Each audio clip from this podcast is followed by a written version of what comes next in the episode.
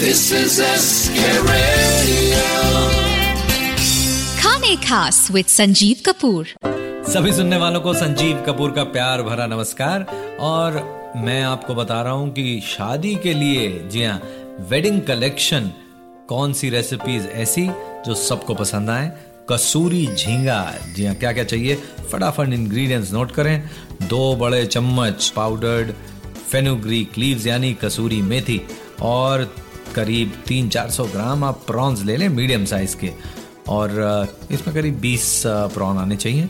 और दो बड़े चम्मच अदरक लहसुन का पेस्ट दो बड़े चम्मच नींबू का रस, नमक स्वादानुसार 10 करी पत्ते, एक कप फ्रेश कोरिएंडर लीव्स एक चौथाई कप फ्रेश मिंट लीव्स तीन हरी मिर्चें, एक कप दही, तीन बड़े चम्मच फ्रेश क्रीम एक अंडा, दो छोटे चम्मच लाल मिर्च पाउडर आधा छोटा चम्मच अजवाइन आधा छोटा चम्मच गरम मसाला पाउडर दो बड़े चम्मच कॉर्नस्टार्च तीन बड़े चम्मच तेल और थोड़ा सा मक्खन।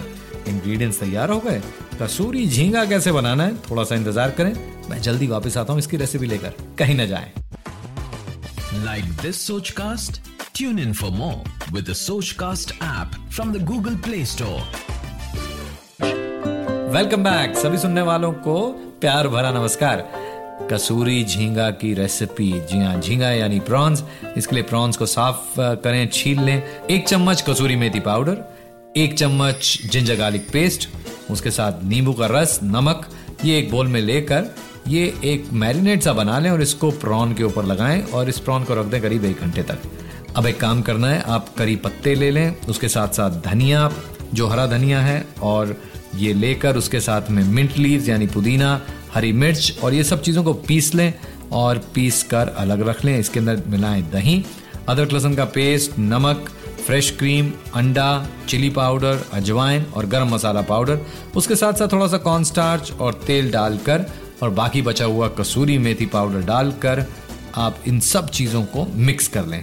और अब एक काम करें, जो प्रॉन्स हैं, उसके अंदर ये दही का मिक्सचर डालकर, चटनी वाला मिक्सचर डालकर अच्छी तरह से मिक्स करें। एक घंटे तक रख दें फ्रिज के अंदर मैरिनेट होने के लिए।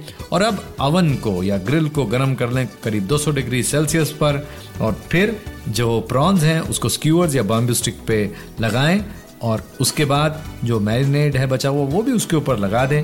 और इसे अवन में करीब पाँच से दस मिनट तक पकाएँ। नहीं तो तवे पे भी नॉन स्टिक पैन पे भी पका सकते हैं। बेस्टिंग के लिए थोड़ा सा मक्खन या तेल लगाएँ जब ये कुक हो रहा हो। और फिर इसे ज़्यादा बिल्कुल ना पकाएँ। ओवर कुक कर देंगे तो मज़ा नहीं आएगा। वेजिटेरियन लोग जो हैं, वो मशरूम के साथ बना सकते हैं, आलू के साथ बना सकते हैं, पनीर के साथ बना सकते हैं। जी हाँ शादियाँ जो हैं, उसमें रेसिपी होनी चाहिए कमाल की। लेकिन घर में भी उस वक्त कुछ ऐसी चीज़ें होनी चाहिए जो सबको पसंद आए।